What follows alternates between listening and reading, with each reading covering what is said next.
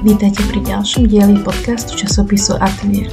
Dneska sa budeme rozprávať o umelej inteligencii a môjim dnešným hostom je prodekán pre rozvoj a vzťahy s verejnosťou Univerzity svätých Cyrila a Metoda Peter Murár. Ďakujem, že ste prišli k tomu podcastu. Dobrý deň. Dobrý deň. Vlastne v oblasti tejto umelej inteligencie asi najviac sa teraz rozoberá ten chat GPT, ale vlastne chatboty tu už boli predtým, tak čím je vlastne revolučný tento chat GPT, že aké funkcie má lepšie proti jeho predchodcom? Chat GPT je specifický tým, že ako prvý chatbot uh, dosahuje takú kvalitu, akú žiadny iný chatbot uh, na báze umelej inteligencie pred ním. My sme aj so študentmi už uh, niekoľko rokov dozadu riešili rôzne diplomové práce, kde študenti navrhovali chatboty a vždy to bolo o tom, že buď sa vyklikalo nejaké, nejaká postupnosť otázok a odpovedí napevno, alebo tam bola umelá inteligencia, ale tam to bolo trošičku zložitejšie a tie výstupy boli také veľmi obmedzené. Keď si napríklad e, vezmete akékoľvek chatboty od, aj od renomovaných firiem, ktoré dnes existujú, tak uh, žiadny z nich, teda z tých slovenských chatbotov, nedosahuje takú kvalitu ako, ako ChatGPT.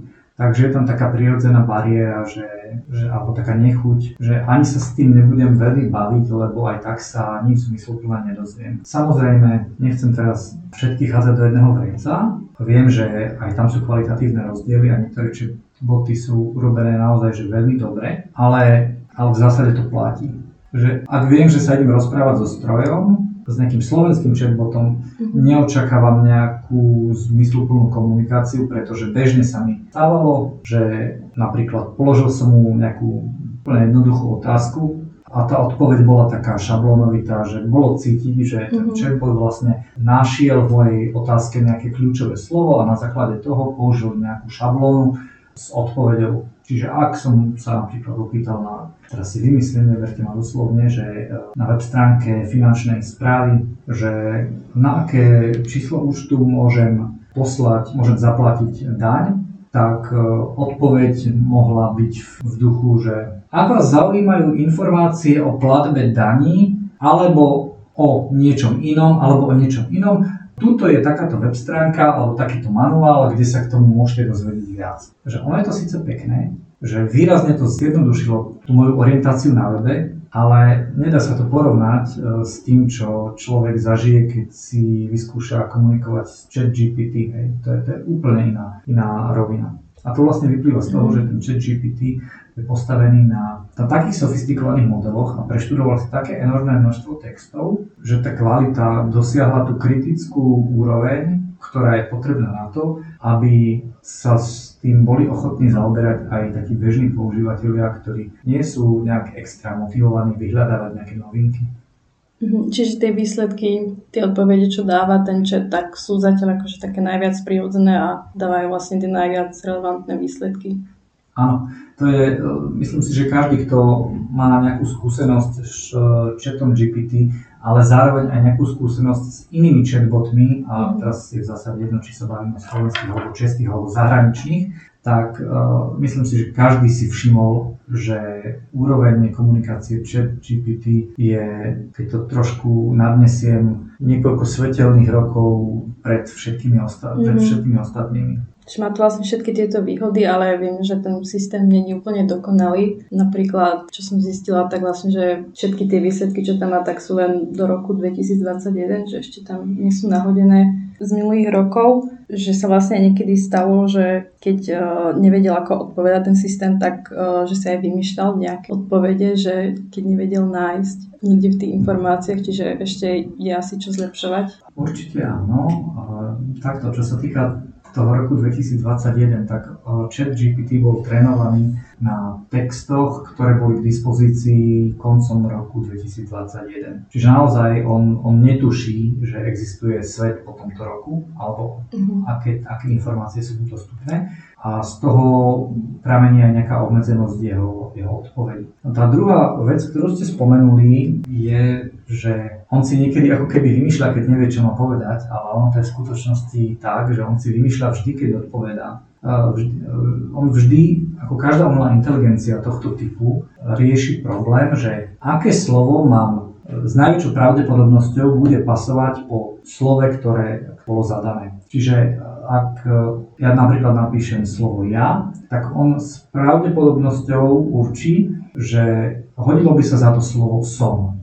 A keď za slovo som by mohlo nasledovať s najväčšou pravdepodobnosťou slovo napríklad pravdekan, alebo učiteľ, mm-hmm. alebo muž, alebo čokoľvek. Ono to závisí od toho, že ako tá pravdepodobnosť je významne ovplyvnená tým, na čo sa pýtate, plus tým, čo si všetko on preštudoval samozrejme. Čiže to nie je tak, že on keď nevie, čo má odpovedať, on si vymýšľa. On si vymýšľa vždy. Mm-hmm. Akurát, že niekedy tá pravdepodobnosť je tak úspešná, že to perfektne zapadá do toho, čo by sme očakávali a niekedy e, sa tá pravdepodobnosť nevyhodnotí až tak správne a vtedy to hádže nezmysly. Ale na tom mm-hmm. naozaj on si vždy vymýšľa.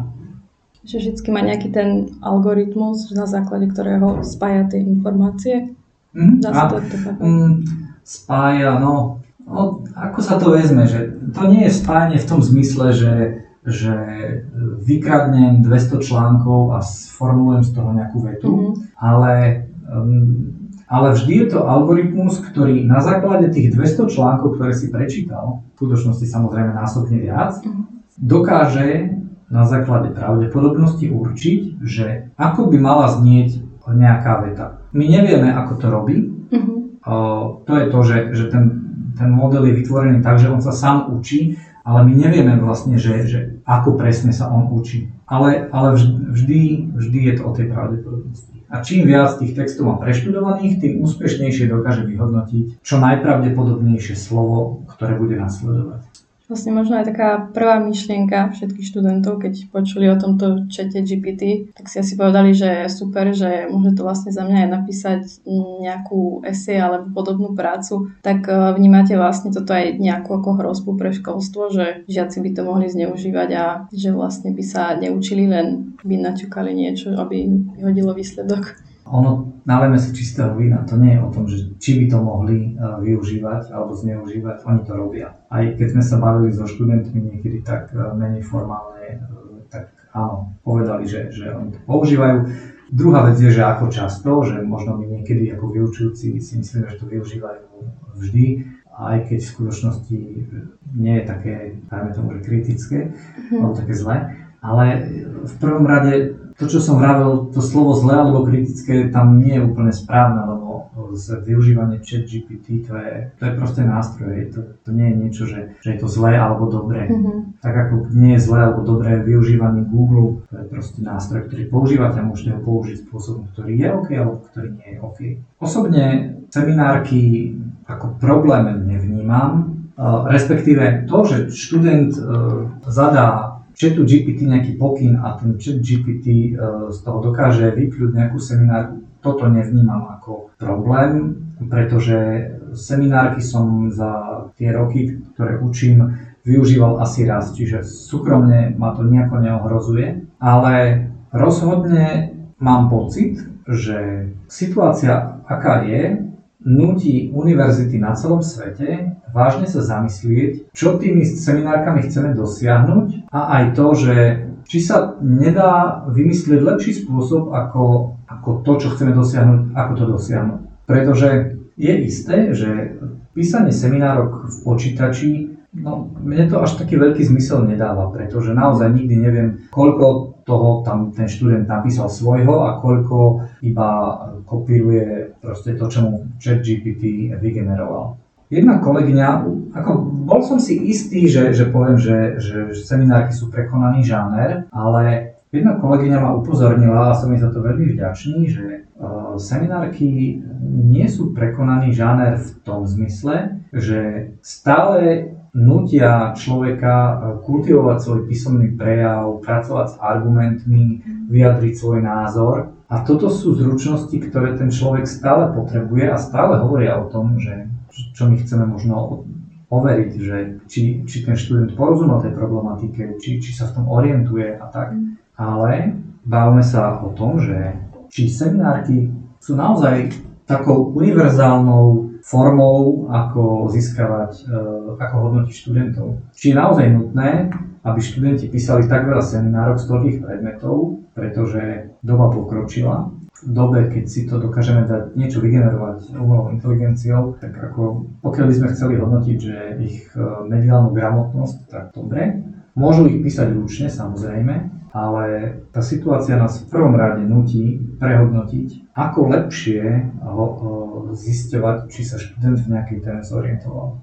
Tomu som sa chcela tiež dostať, že možno to netreba vnímať tak negatívne, ako to z začiatku znie, že vlastne nás to fakt nutí tie školy, akože sa zamyslieť nad tým, že možno nie je problém v tom GPT, že je tu nejaký nástroj, ktorý nám pomáha efektívne s niečím pracovať, ale že možno by sa mali zmeniť tie zadania, aby práve ako ste vraveli, že by to malo byť možno viac o tom, aby sme učili študentov možno tomu kritickému mysleniu a nejakému spájaniu si pojmov a informácií, že možno vlastne tým, že ten študent vie napísať ten pokyn tomu chatu GPT, že urob mi prácu podľa tohto, tohto a potom vlastne musí aj skontrolovať predsa ten výsledok, lebo není to 100% že si skontroluje, tam chyby a ako to ešte upraviť, aby to bolo čo najviac prirodzené, tak vlastne aj tým spôsobom sa to učí. Predsa len tie technológie sa budú stále vyvíjať potrebujeme, aby sme čo najviac efektívne pracovali. Myslíte možno, že aj v budúcnosti sa to bude možno aj vyžadovať, že také tie teoretické časti sa budú písať už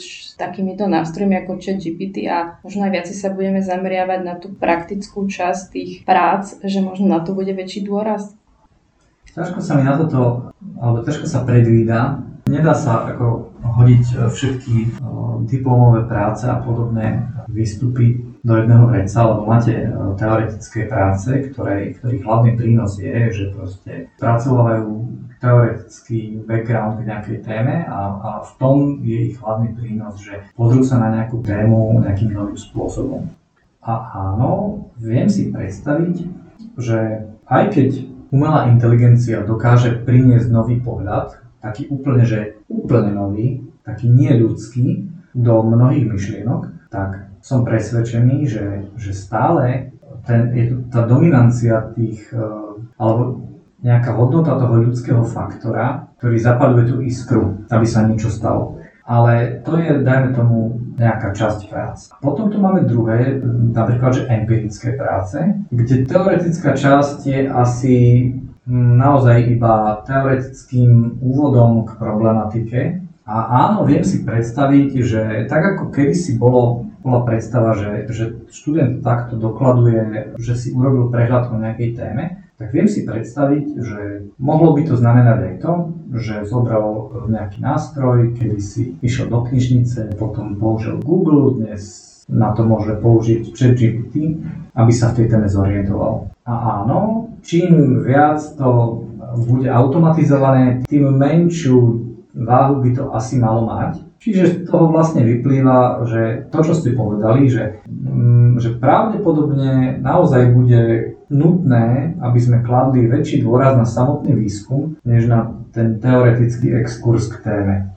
Jedným dýchom ale dodávam, možno prišiel čas, aby sme naozaj prehodnotili, že či diplomová práca je ten vrchol, to najlepšie, čo vieme e, vymyslieť, aby sme povedali študentovi, že áno, napísal si to, si dobrý, zaslúžiš si diplom. Lebo sú výskumy a výskumy, Viem si predstaviť, že nejaké technicky orientované odbory alebo prírodovedne orientované odbory, ktoré pracujú v laboratóriu alebo niečo proste montujú a experimentujú s takými hmatateľnými vecami, tak viem si predstaviť, že to je taký iný typ výskumu, ktorý, kde ten ľudský faktor je stále významný a, a neprehliadnutelný a sú iné typy výskumov, kde, kde tá umelá inteligencia, pokiaľ ide napríklad rôzne analýzy textu a, a, alebo hľadanie nejakých vzorcov v tých textoch, hej, že tam naozaj tá umelá inteligencia môže veľmi výrazne ovplyvniť e,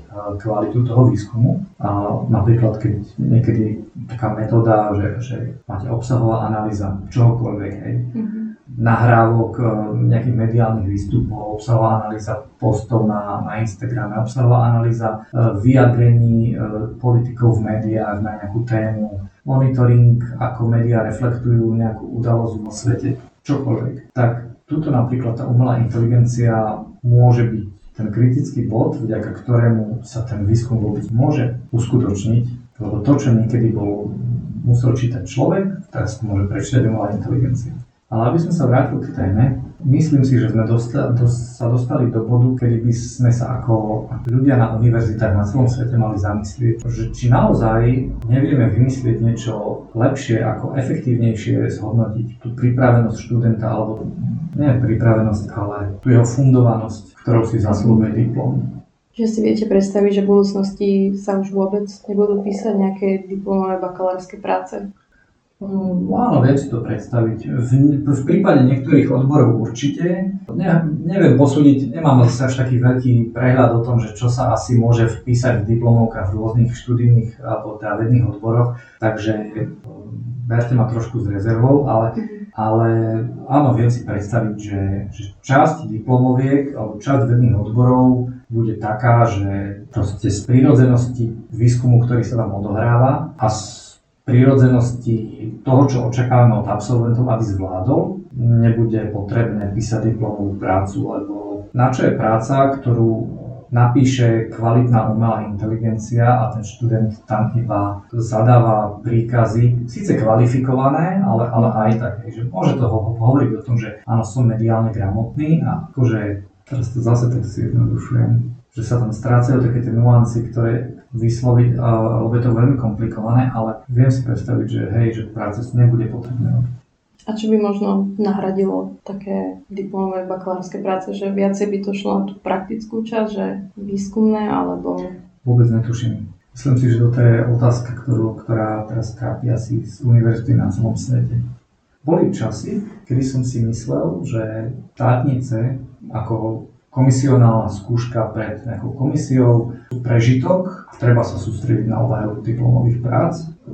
Vplyvom udalostí vyplývajúcich z uvedenia ChatGPT vážne prehodnocujem, čo si myslím o diplomových prácach, ale naozaj netrúfam si hodnotiť alebo vysloviť nejakú prognózu, že či praktické zadania by mali byť odpovedou, lebo viete, sú odbory, kde praktické zadania nedávajú zmysel. Predstavte si napríklad, myslím si taký extrém, že študentov filozofie, teológie alebo nie, nie, niečo takéto, hej, mm-hmm. literárna veda. Ak, aké zadanie dáte, aby to bolo praktické? Čiže myslím si, že bude potrebné, že čas ukáže, kade vedie cesta. Ste ešte spomínali, že teda vlastne nevidíte až taký problém v tom, že by študenti využívali tento chat GPT, ale že potom tam je vlastne nejaká tá hranica, kedy to už pre vás není až také etické, tak čo je vlastne tá hranica, že kedy to už není OK používať?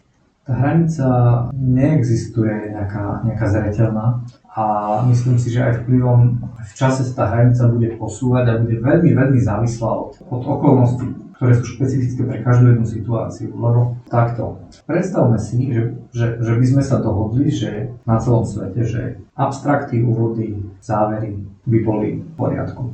Ale ak sa ukáže, že umelá inteligencia vie naozaj veľmi efektívne pomáhať s rešeršom literatúry, tak naozaj je také neetické, aby, aby napísala významnú časť e, tej práce, tú teoretickú časť, ktorá, ktorej úlohou je, aby si študent utvoril predstavu, že čo sa v danej oblasti teda rieši, alebo riešilo. A nájsť ten svoj, tú svoju oblasť, ktorej sa bude chcieť v práci venovať. Keď to takto vyslovím, mne sa to nezdá až také zásadne neetické. Predstavme si ale situáciu, že budem nejaký chemik alebo nejaký iný takýto fyzik, že budem robiť nejaký experiment dopracujem sa k nejakým číslam, alebo napríklad my teraz e, robíme v Neurolabe niekoľko výskumov očnou kamerou a ďalšími e, senzormi, ktoré prinášajú množstvo vstupov. Kolegovi trvá naozaj dlho, kým to celé vyhodnotí. A potom to ešte bude treba opísať tie čísla. Keď si predstavím, že by umelá inteligencia mala zosumarizovať množstvo tých, tých dát do nejakého zmysluplného celku, tak dnes so svojimi súčasnými vedomosťami sa mi to nezdá ako nejaký zásadný problém. Ak som absolvoval ako človek všetky tie výskumy, ak som ich na- naplánoval, vymyslel, zrealizoval, prečo by som nemohol použiť nejaký skript, aby mi e, napísal, čo tie čísla znamenajú. Takisto môžem napríklad ako policajt ručne prehrávať kartoteku otlačkou prstov, alebo môžem povedať umelej inteligencii, že nájdi mi toho, komu patria tieto otlačky. To nie je neetické. Čiže trochu sa zdráham povedať, že takto a takto by tie pravidla mali byť, lebo oni sú asi naozaj veľmi, veľmi špecifické od konkrétneho výskumu. A zase sa budem opakovať, ale čas ukáže, že kde vedci na celom svete e, sa dohodnú, že v akej oblasti čo bude a čo nebude e, začiarov, keď to takto poviem. Myslíte si, že aj naše súčasné ako slovenské školstvo je otvorené m, takýmto technológiám, alebo to skôr bude možno fungovať v takom systéme, že sa budú snažiť tomu akože zakázať tým študentom učiteľia ak máte na mysli zakazovanie umelej inteligencie v prácach alebo na školách, tak treba povedať, že k tomuto už došlo v Amerike a aj inde vo svete. Na niektorých školách alebo v niektorých štátoch, z toho, čo som čítal, už, už zakazujú používať e, umelú inteligenciu. Neviem, či to robia ako blokovaním stránok alebo blokovaním IP adries alebo čoho blokovaním, ale ono sa to deje už vo svete a vôbec to nie je také typické pre Slovensko, ako by sme si možno predstavovali. Lebo naozaj tá obava je veľká a celosvetová. Ale myslím si, že tak ako existuje veľa škôl na celom svete, ktoré to zakazujú, tak existuje veľmi veľa škôl na celom svete, vrátane Slovenska, ktoré hľadajú a premyšľajú, že či to vôbec má zmysel zakázať. Lebo v momente, keď ja mám v, tele, v telefóne mobilný internet a mám vlastný notebook a viem sa pripojiť na svoj mobilný internet, tak žiadna škola nebude uh, klásť nejaké vážne bariéry. Myslím si, že ľudia si uvedomujú, že, že umelá inteligencia je vždy len nástroj na konci dňa je to, je to nástroj, tak ako Google. Nemyslím si, že by Slovensko malo byť nejaké špecifické alebo nejak významne postihnuté tým, že aká je úroveň jeho vysokého školstva alebo aký má imič jeho veda, lebo však nevždy je to pravda, ale imič je rozhodujúci. Ale myslím si, že je to celosvetová vec a že zakazovanie nie je cesta. Potom možno aj sa týka nie škôl, ale nejakých povolaní, tak vlastne tým, ako tá umelá inteligencia môže vytvárať rôzne obrazy a texty, tak vlastne to aj zásadne ovplyvní možno nejakú prácu tých kreatívcov, napríklad nejakých dizajnerov a copywriterov, že viete si predstaviť, že v budúcnosti akoby ten základ vytvorí tá umelá inteligencia a potom to človek len nejako zedituje, že možno takto by to mohlo fungovať v budúcnosti. Áno, mohlo, ale aj kľudne aj nemuselo. Ťažko sa, ťažko sa to teraz predvída, lebo zase každá z tých profesí má svoje špecifika a aj keď je umelá inteligencia celkom dobrý copywriter, pokiaľ ide o tú úroveň e, štilistiky, a ako stroj vnáša pohľady, ktoré sú pre človeka úplne nové a nezvyčajné, tak ako áno, môže do toho vniesť e, veľa nového. Nemyslím si, že copywriting ako celok príde o tú o ten ľudský tvorivý element. Nemyslím si, že, že nastane situácia, že budeme, každá firma bude mať svojho AI copywritera, ktorý bude manažovaný nejakým marketingovým manažérom a on, on si tam bude písať a chat GPT, vieš čo, vymyslí mi slogan na novú kampaň, alebo tak, to asi nebude fungovať. Ale ako to bude fungovať, to naozaj netušíme, pretože to je vlastne, trochu mi to pripomína, ako keby ste sa ma pýtali, že či počítače vezmú prácu ja neviem, úradníkom. Ale to je, to je veľmi, taká veľmi obsiahla a zjednodušená otázka, lebo každý ten úradník robí svoju prácu, ktorá vyžaduje iný spôsob práce. Každý má svoje osobné preferencie, ako ten počítač môže a dokáže využívať. A to isté sa dá povedať o copywriteroch, o PPC, o PPCčkaroch, to isté sa dá povedať o videostrihačoch, o novinách, o žurnalistoch, hej. Proste Uvidíme. Ale jedno je isté, že, že umelá inteligencia tieto profesie určite významne ovplyvní, akurát, že nevieme povedať ako. Že stále je to akoby neznáme, že ako veľmi... Hej, lebo predstavte si napríklad teraz, že dnes robí človek, ktorý si chce postrihať video, musí ovládať nejaký, nejaký software, nejakú premiéru alebo nejaký, nejaký podobný software a naimportuje tam zábery, niečo si tam postriha a tak ďalej, potom si k tomu napíše titulky a tak ďalej. E, zároveň už dnes existujú softvery, ktoré dokážu vystrihnúť príslušnú časť videa, ktorá sa viaže k tomu, čo človek na tom videu hovorí. Urobia si prepis toho, čo odznie, identifikujú každý hlas, priradia ho k správnej osobe a keď ten človek hovorí o tom, že si otvorí okno, tak ona, e, tá umelá inteligencia dokáže nájsť príslušný záber a, a zostrihnúť ho tak, aby to sedelo perfektne. Takisto je dokonca možné, že keď uh, chcete niekomu pridať niečo, čo nepovedal do textu, hej, na, uh, napríklad, že keby som túto teraz nejakú vetu nepovedal, ale vám bolo fajn, keby ste ju tam mali, že by som sa k niečomu vyjadril, tak na základe toho, že tu spolu sedíme už nejaký čas a vy máte moju zvukovú hlasovú vzorku, a pre umelú inteligenciu nie je žiadny zásadný problém vygenerovať tú vetu s môjim hlasom to sú len také, také začiatky. My, my naozaj netušíme, že kam sa to ešte posunie. A to, čo niekedy napríklad, nedávno bol taký rozhovor tuto v kine oko, že Bráňa oprala tam málo Bráňa Závodského a ešte niekoho televízie, ale už neviem koho. A oni sa rozprávali o povahe svojej práce a ten Bráňa Závodský hovorí, že no, že ja si to všetko robím sám. A Michala Kovačiča tam mám, áno. Že ja si, ja si všetko sám robím a tuto si to pripravím, zavolám hostia, potom nahrám, zostriham a tak ďalej. Michal Kovačič hovoril, no, že, že v telke je to o tom, že ja ako moderátor pripravujem reláciu, scenár a tak a mám ďalšie tým ľudí, ktorí to celé ako proste technicky zabezpečujú. Ja si viem celkom dobre predstaviť, že o nejaký čas sa zredukuje, významne sa zredukuje napríklad aj počet ľudí ktorí sú potrební na zabezpečenie televízneho vysielania.